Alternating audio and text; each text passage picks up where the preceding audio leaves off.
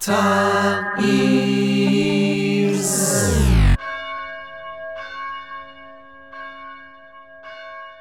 سلام، من سارا هستم. به تغییر خوش آمدید. در تغییر با هم به نقاط مختلفی از دنیا سر می‌زنیم. در تغییر درباره گروه‌ها و افرادی صحبت می‌کنیم که در شرایط جغرافیایی و فرهنگی متفاوتی زندگی می‌کنند، ولی همگی یک ویژگی مشترک دارند. اونها در جهت تغییر جامعه اطرافشون قدم‌های مؤثری برداشتن. از خودمون پرسیدیم چطور میشه هر کدوم از ما با وجود محدودیت‌ها و مشکلات برای ساختن جامعه‌مون سهمی داشته باشیم. در پادکست تغییر به دنبال تجربه هایی هستیم که شاید پاسخ این سوال رو به ما نشون بدن. اینجا در تغییر در هر چند اپیزود یکی از این روایات رو برای شما تعریف می‌کنیم.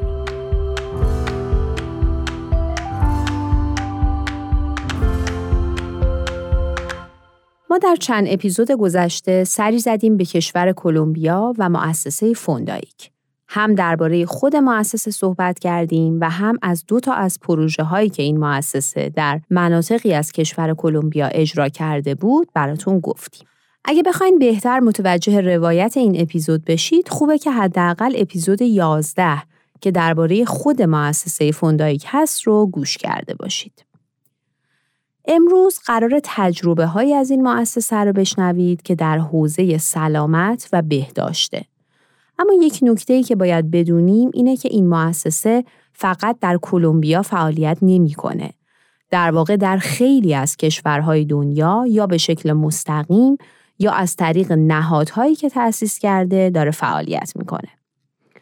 برای اینکه از تجربه های این مؤسسه در کشورهای دیگه هم بشنویم، امروز به دو سمت دیگه کره زمین میریم.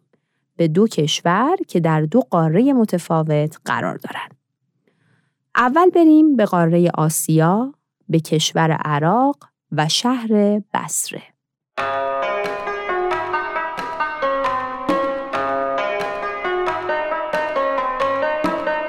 چراغ معجزه علاءالدین اسم یک پروژه‌ایه که در بصره برای کمک به کودکان مبتلا به سرطان شروع شد.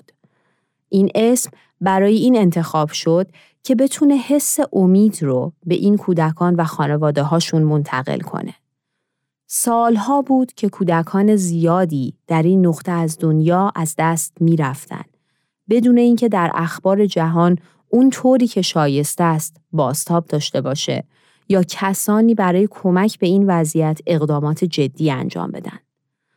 سرطان خون تبدیل به یک غول وحشتناکی در این منطقه شده بود و به شکل خیلی دردناکی تقریباً اکثر بچه‌هایی که مبتلا می شدن رو از بین می برد. این در حالی بود که در همین زمان در اروپای مرکزی تا نود درصد کودکان مبتلا به سرطان خون درمان می شدن و در حالی که دنیا به دانش بسیار خوبی برای درمان این بیماری رسیده بود، از دست رفتن این کودکان به خاطر نبود امکانات کافی حقیقتاً یک بی‌عدالتی خیلی بزرگ بود.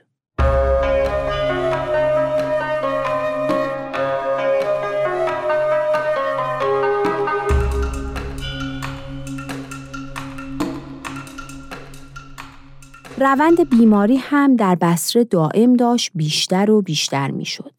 در سال هزار و نهصد و نود، پانزده کودک بودند که بیماران سرطانی تشخیص داده شدند، ولی در سال دو هزار و دو تعداد این کودکان به صد و نود و دو کودک رسید. و این سوال که چه باید کرد، مسئله گروه‌هایی شد که برای کمک به این موضوع می‌خواستند اقدام کنند. مشکل اصلی کمبود امکانات برای درمان مثل تجهیزات، دارو و امکانات بهداشتی بود. یک بیمارستانی در بصره بود به اسم ابن قزوان که یک بخش سرطان کودکان داشت و پروژه چراغ معجزه علاءالدین اومد و از این بخش بیمارستان حمایت هایی کرد. این پروژه از طریق ارتباطاتی که مؤسسه فوندائک داشت و افراد و مؤسسه هایی که برای کمک های مالی در سراسر جهان داوطلب شده بودند، تونست منابع مالی رو فراهم کنه تا بتونن در این بخش امکانات جدیدی برای درمان تهیه کنن. اونا تونستن دارو به میزان بیشتری تهیه کنن و خود بخش رو هم بزرگتر کردن و براش تجهیزاتی تهیه کردن. نتیجه این کار کاملاً مشهود بود. در طول یک سال مرگ و میر کودکان مبتلا به سرطان خون از صد درصد به چهل درصد کاهش پیدا کرد. همینطور هزار و پانصد کودک مبتلا به بیماری کالازار هم در اثر این اقدامات بهبود پیدا کرد.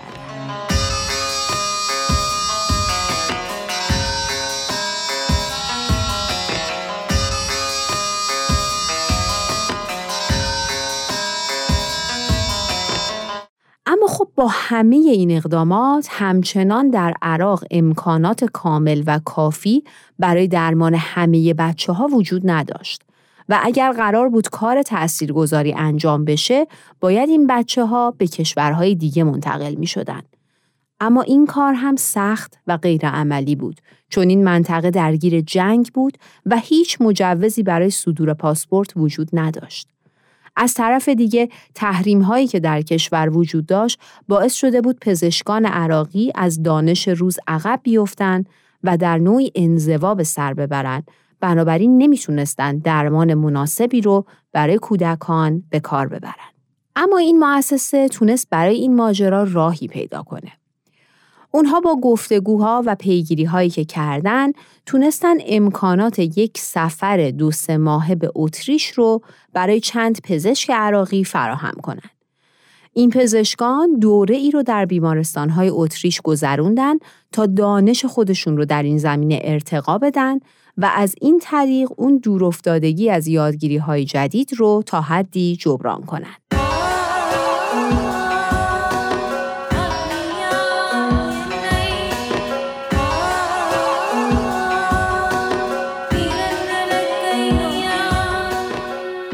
نهایتاً پروژه چراغ جادوی علاءالدین خیلی از لوازم و تجهیزات لازم برای ادامه حمایت از اونها رو فراهم کرد و همینطور آزمایشگاه‌ها و خود بیمارستان رو برای نجات جان تعداد بیشتری از کودکان بازسازی کرد.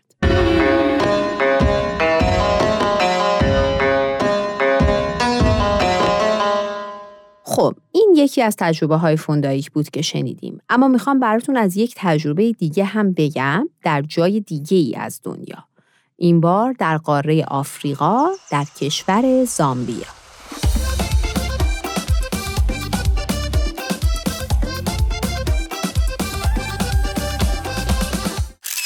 مردم زامبیا از نظر فقر از محرومترین گروه ها در آفریقا هستند.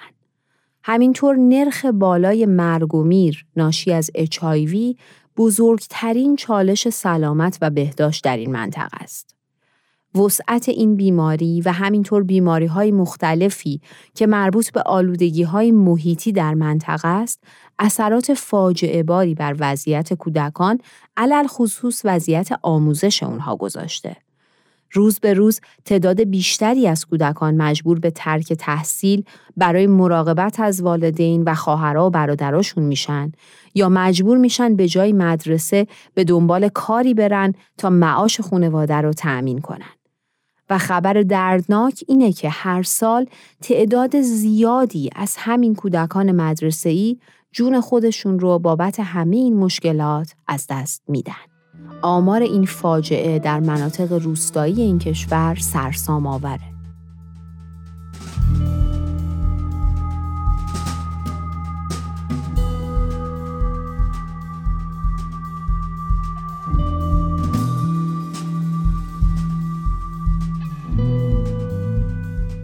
فعالیت‌های زیادی در این منطقه توسط گروه‌های مختلف داره انجام میشه که هدف اکثر اونها کمک به بهبود شرایط مردمه. بعضی از این فعالیت‌ها به شکل مستقیمی برای کنترل بیماری اچ آی وی هستند، بعضی از اونها متمرکز بر مشکلات اقتصادی مردمن و بعضی‌ها هم برای بهبود وضعیت تحصیلی کودکان فعالیت‌های انجام میدن.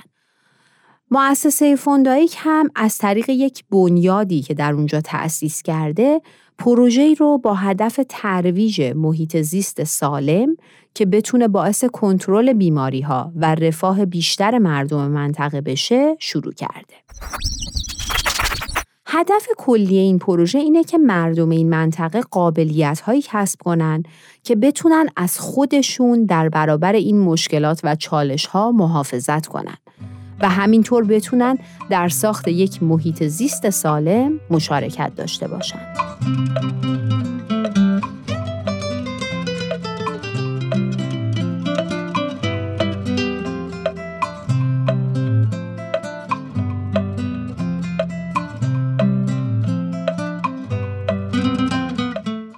پروژه یک دوره آموزشی برای مردم برگزار میشه که یک سری آگاهی هایی به اونها میده. مثلا در زمینه اینکه گرمایش زمین چطور پدیده‌ای هست و چطوری داره بر کمبود آب یا ایجاد سیل اثر میذاره و این دوتا چالش خودشون چطور دارن در ایجاد آلودگی های مختلف تأثیر میذارن. یا مثلا دوره دیگه‌ای وجود داره که آگاهی میده درباره تأثیرات و مزایای کاشت درخت.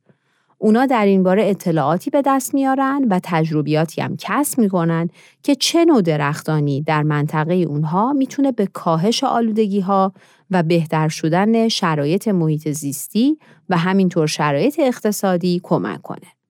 خب طبعاً بعد از شرکت افراد در این دوره، مؤسسه با شرکت کنندگان همراهی‌ها و حمایت‌هایی می‌کنه که بتونن نهالستان‌ها یا باغ‌هایی با گیاهان بومی رو ایجاد کنن و برای گسترشش تلاش کنن.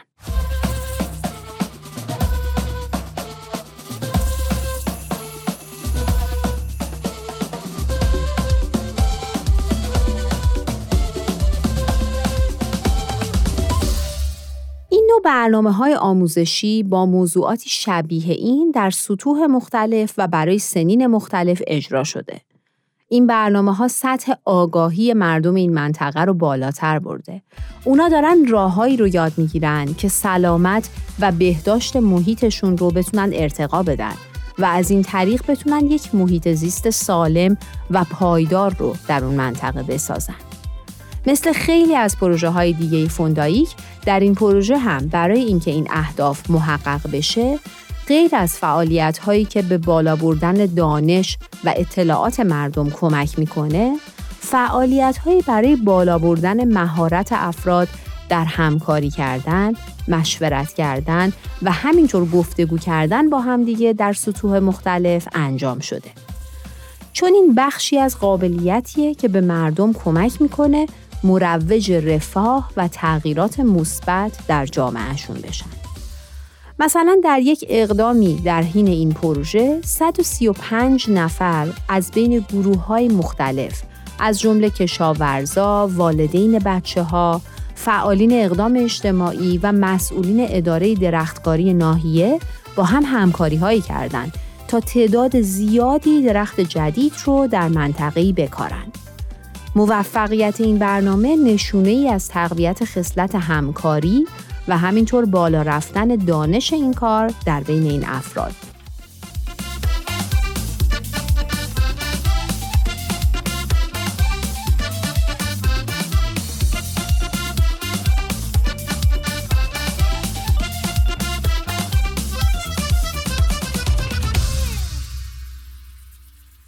جوامعی که در زامبیا به کمک این پروژه در حال پیشرفت هستند، تونستن غیر از بهتر کردن سلامت محیطشون از نظر اقتصادی هم پیشرفت کنن، چون راه‌های جدیدی برای کسب درآمد پیدا کردن.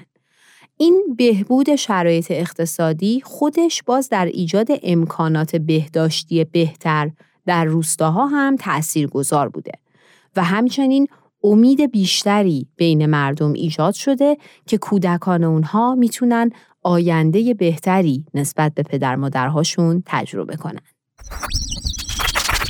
خب دوستان، هر دو تجربه‌ای که شنیدیم گرچه به شکل خلاصه راجع بهشون صحبت کردیم، ولی به نظرم میتونست ایده هایی به ما بده که چطور میشه وقتی با مسئله و بحرانی در یک جامعه مواجه هستیم سعی کنیم راه حل‌هایی براش پیدا بکنیم و شروع به اقدام کنیم. این اپیزود آخرین قسمت از اپیزودهایی بود که تجربه‌هایی از مؤسسه فوندائک رو روایت می‌کرد. طبق روال همیشگی در اپیزود بعدی با دوستی که تجربه‌های خوبی در زمینه اقدامات اجتماعی داره، در رابطه با یادگیری‌هامون از تجارب فوندائک گفتگو خواهیم کرد. ممنون از همراهیتون تا اپیزود بعد.